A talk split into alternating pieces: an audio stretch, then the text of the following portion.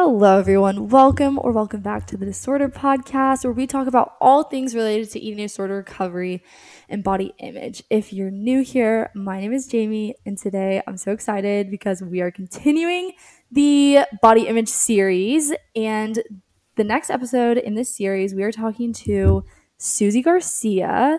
Suzie is one of my friends here in Austin. Suzie and I met in a very um, interesting way. I DM'd her on Facebook unknowingly that she had already lived here for well over a year. Um, but here we are, we're friends, and it's almost been a year of our friendship. But Suzie is a former college athlete. She competed in bodybuilding competitions and is currently a personal trainer, among many under, other things. Suzie wears many hats, and I'm so excited to have her on this podcast. So, without further ado, I will let Suzie introduce herself. Wow, what an intro. Thanks. Man, it's almost been a year of our friendship. Wow. Yeah. We're both Kansas girlies. So, yes, as Jamie said, I'm Suzie. I am a Kansas girly. Um, now Texas, yeehaw.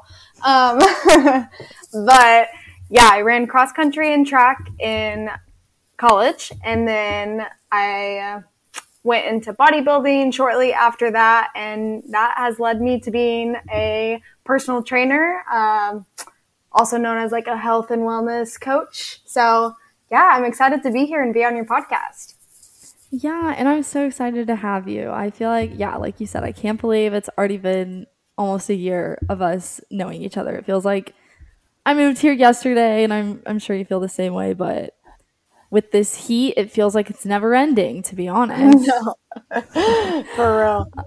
Okay, well, so just diving into your history as an athlete, I know that you started running really early on in middle school.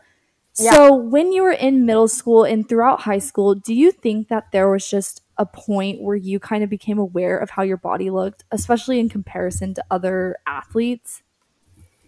Yeah, I would say I never really compared myself until that college experience, but definitely like in high school, you know, when your body's going through that transition from middle school, like for me, puberty came late. so like sophomore, junior year, um, I could tell like I was starting to develop in areas that were not. And I'm like, whoa, this is not the runner body that I need to be successful in my sport. Start realizing and recognizing that you had a different body type kind of than what you were seeing. Did you feel like that started impacting the way you saw yourself in general, or was it really just towards your sport where you were like, okay, within running, I feel like I don't fit maybe the mold that I want, but in real life, I feel like I'm fine, I'm confident, I'm happy? Or do you feel like it started bleeding into just your everyday life? This is really funny um, that you ask this because I've been questioning a lot about identity, but we don't have to get into that. But I found identity in running back then. And so it did bleed into like my everyday life because if someone asked like, "Oh, what what sport are you in?" and you would say you're a runner, and they'd look at you like, "You're a runner? Are you like are you sure? Are you fast?" You know? Like you you feel instant judgment based on how you look. Yes. Yeah, I feel like I can definitely relate to that. I did gymnastics for a hot minute when I was in middle school and I definitely did not have a gymnast body and exactly. I thought that my identity was from gymnastics. And then as soon as I would tell people I was a gymnast, they'd be like, oh, well, you don't really look like a gymnast. And automatically I was like, that triggers me. Like, how am I, what am I supposed to do to look like a gymnast? Yeah. That's out of your control almost. Yes. So I, I definitely know what you mean by that. So going into your running years in college, do you feel like you had a steady relationship with food or do you feel like because maybe you didn't think you fit the perfect runner mold that it was affecting your relationship with food? Mm. I think I was in a very unhealthy cycle with food um, in college. One, you know, you move into the dorms, you get not like your homemade food that you're used to from maybe your parents, um, where you were living in high school. But you get, you know, the buffet style. So I was like, ooh, like pizza every day, yogurt with grapes, like every day. I would just overindulge and I had no control over that, which would lead into, oh, like I'll just run it off. Like it'll be fine and it just got into that unhealthy cycle of oh it's okay if i have this much food because i'll just run it off later you know yeah no i definitely think that a lot of people can relate to that just kind of overcompensating exercise mm-hmm. with food mm-hmm. so do you think that there became a certain point where you became aware that you were doing that and and overcompensating your food for exercise i would say people like pointed it out, like close friends, like, are you sure you really burn it off? But I guess I would never really restrict myself though. I just stayed in that cycle. I mean, not until I became, until I entered the bodybuilding world, honestly, I truly understood how to quote unquote control my food or have a healthier relationship with food. Um, it took a while, honestly. It, it was a process. Yeah. So, kind of moving into your bodybuilding journey, what made you want to get into that world? I would say um, a, a bad place. Like, it came from a bad place because when I was in college, like, like I told you, I was in that cycle of I'd eat too much, I'd just run it off. Really, I wasn't. I was just maintaining at that point as far as my physique. Um, like I wanted to be skinnier, as everyone says. Um, but yeah, so I was in English class one day and I saw this girl carrying this big water jug. And so I was like, hey, like, why do you have this huge water jug? And she said, oh, I'm, I'm preparing for a bodybuilding show. And so she's like, let me show you my stage photos. And she showed me her stage photos and I just saw like the beautiful swimsuit, you know, the hair, the makeup, like she looked gorgeous. And I'm like, wow. And she was skinny, right? Which I thought was gorgeous.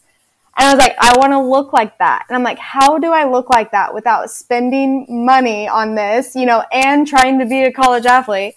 And I'm like, it's impossible. Like, I can't do it. So I think I just like filed that away, like back in the brain, you know?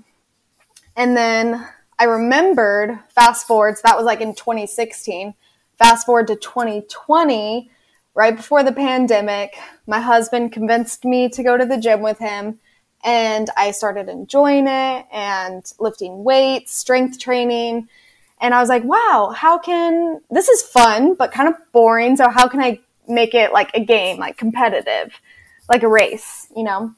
So, that's when I was like, I'm going to research bodybuilding. I remembered how that girl looked I don't think I joined it to look like that. I joined it for the competition. And then from there, once I started contacting coaches, they were like laying down the foundation, like, this is not sustainable look. You would not look like this all the time. This is what we have to do in the off season. And they just explained all the ins and outs of bodybuilding, like even the risky side of it and then the healthy side of it, the positive side of it, everything. Yeah. So when you did first compete your first bodybuilding competition, mm-hmm. do you feel like you went into that, went onto that stage with a positive mindset of how you looked? Or do you think that you were still kind of getting in your head, just really wanting it to be skinny and to look a certain way or like when did that kind of switch where you started yeah. seeing it in a in a healthy way versus just wanting to look a certain way so before I began the bodybuilding show, I found a coach that I really trusted and I put all my faith in her. And I think she really taught me what my body needs. She helped me get my metabolism in a right spot. Um, so I think it was a very seamless process for me because I started, they call it bulking. I started bulking before I even started prepping or cutting my calories for a show. So I think she got me into that healthy mindset.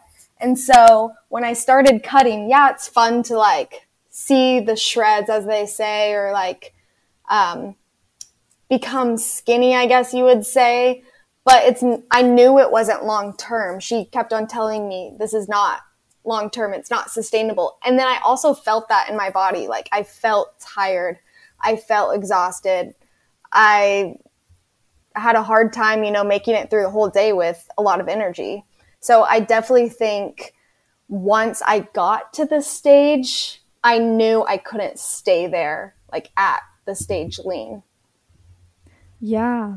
Yeah, I think that's a really good thing to go through and, and know that even when you got to that point of kind of being that picturesque body type, knowing that it's not sustainable and you can't keep it like that.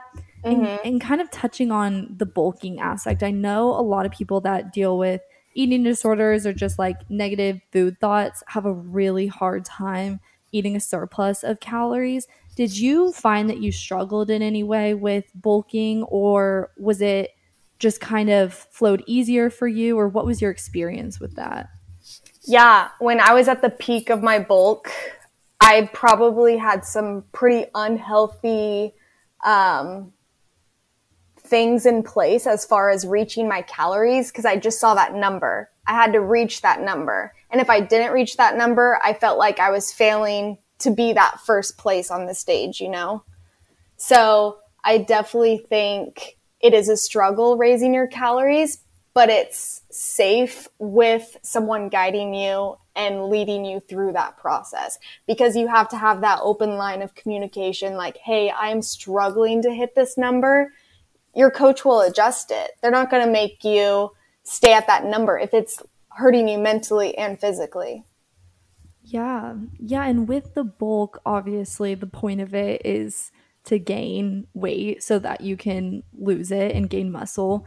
Uh-huh. Did you feel that when you were gaining that weight while bulking, that you were having negative self image, or did you kind of know that it was just temporary?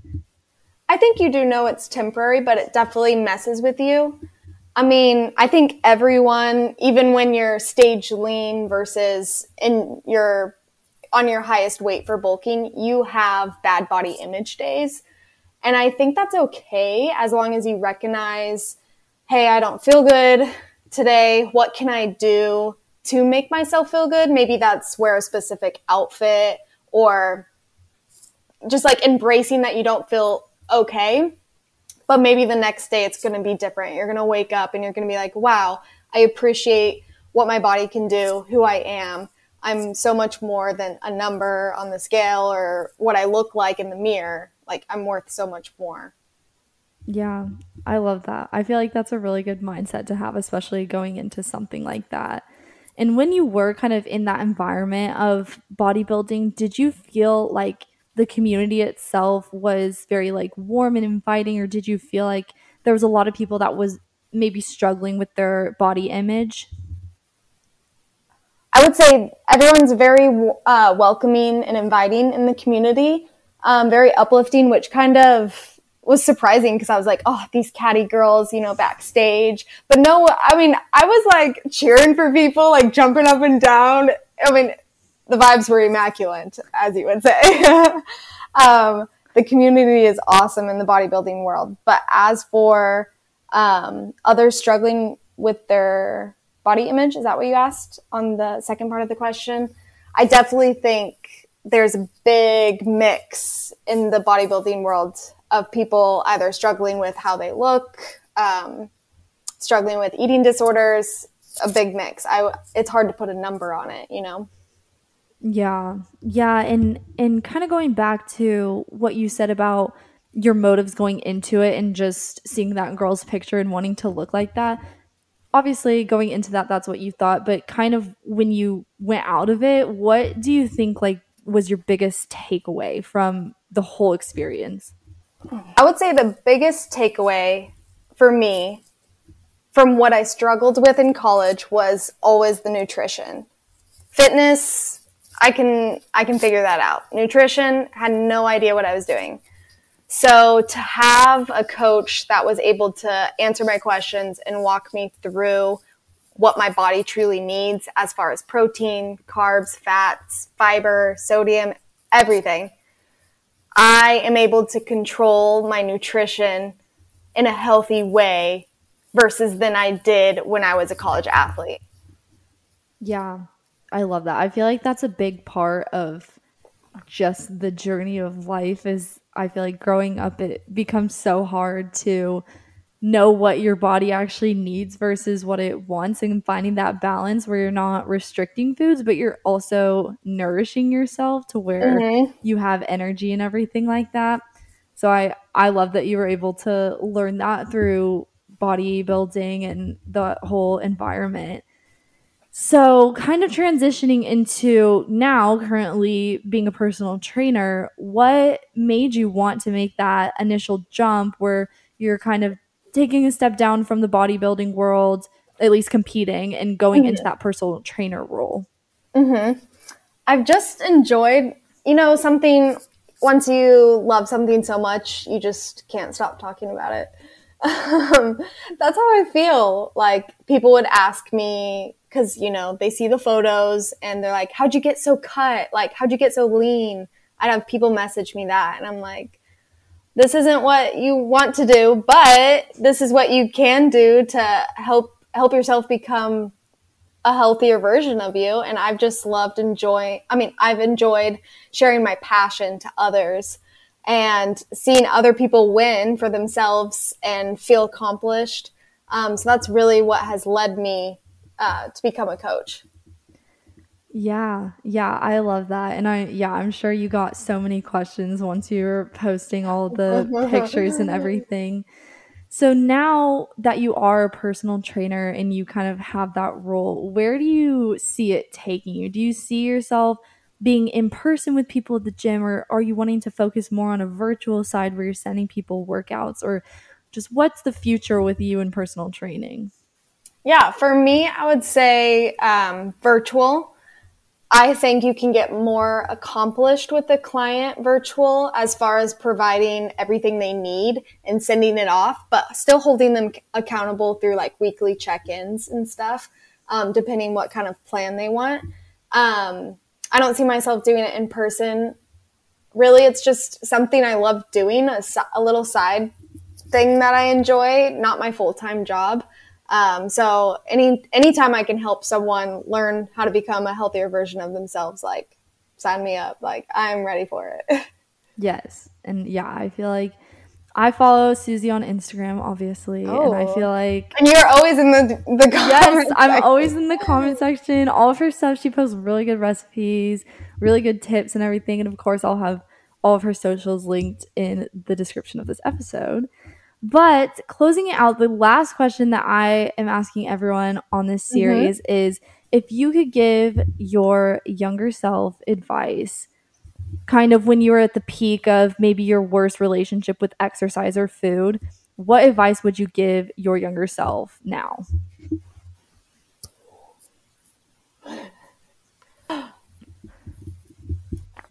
I would tell myself it's okay to seek out advice, um, whether that's from a coach or if your coach can't give you that advice, to ask him if he knows someone to help you because you can't help your like if you're in the hole you know that that metaphor if you're in the hole so deep like you can't help yourself like you need someone to like come down and you know take you out. Yeah yeah. I don't know if that's the exact quote but something like that something like that.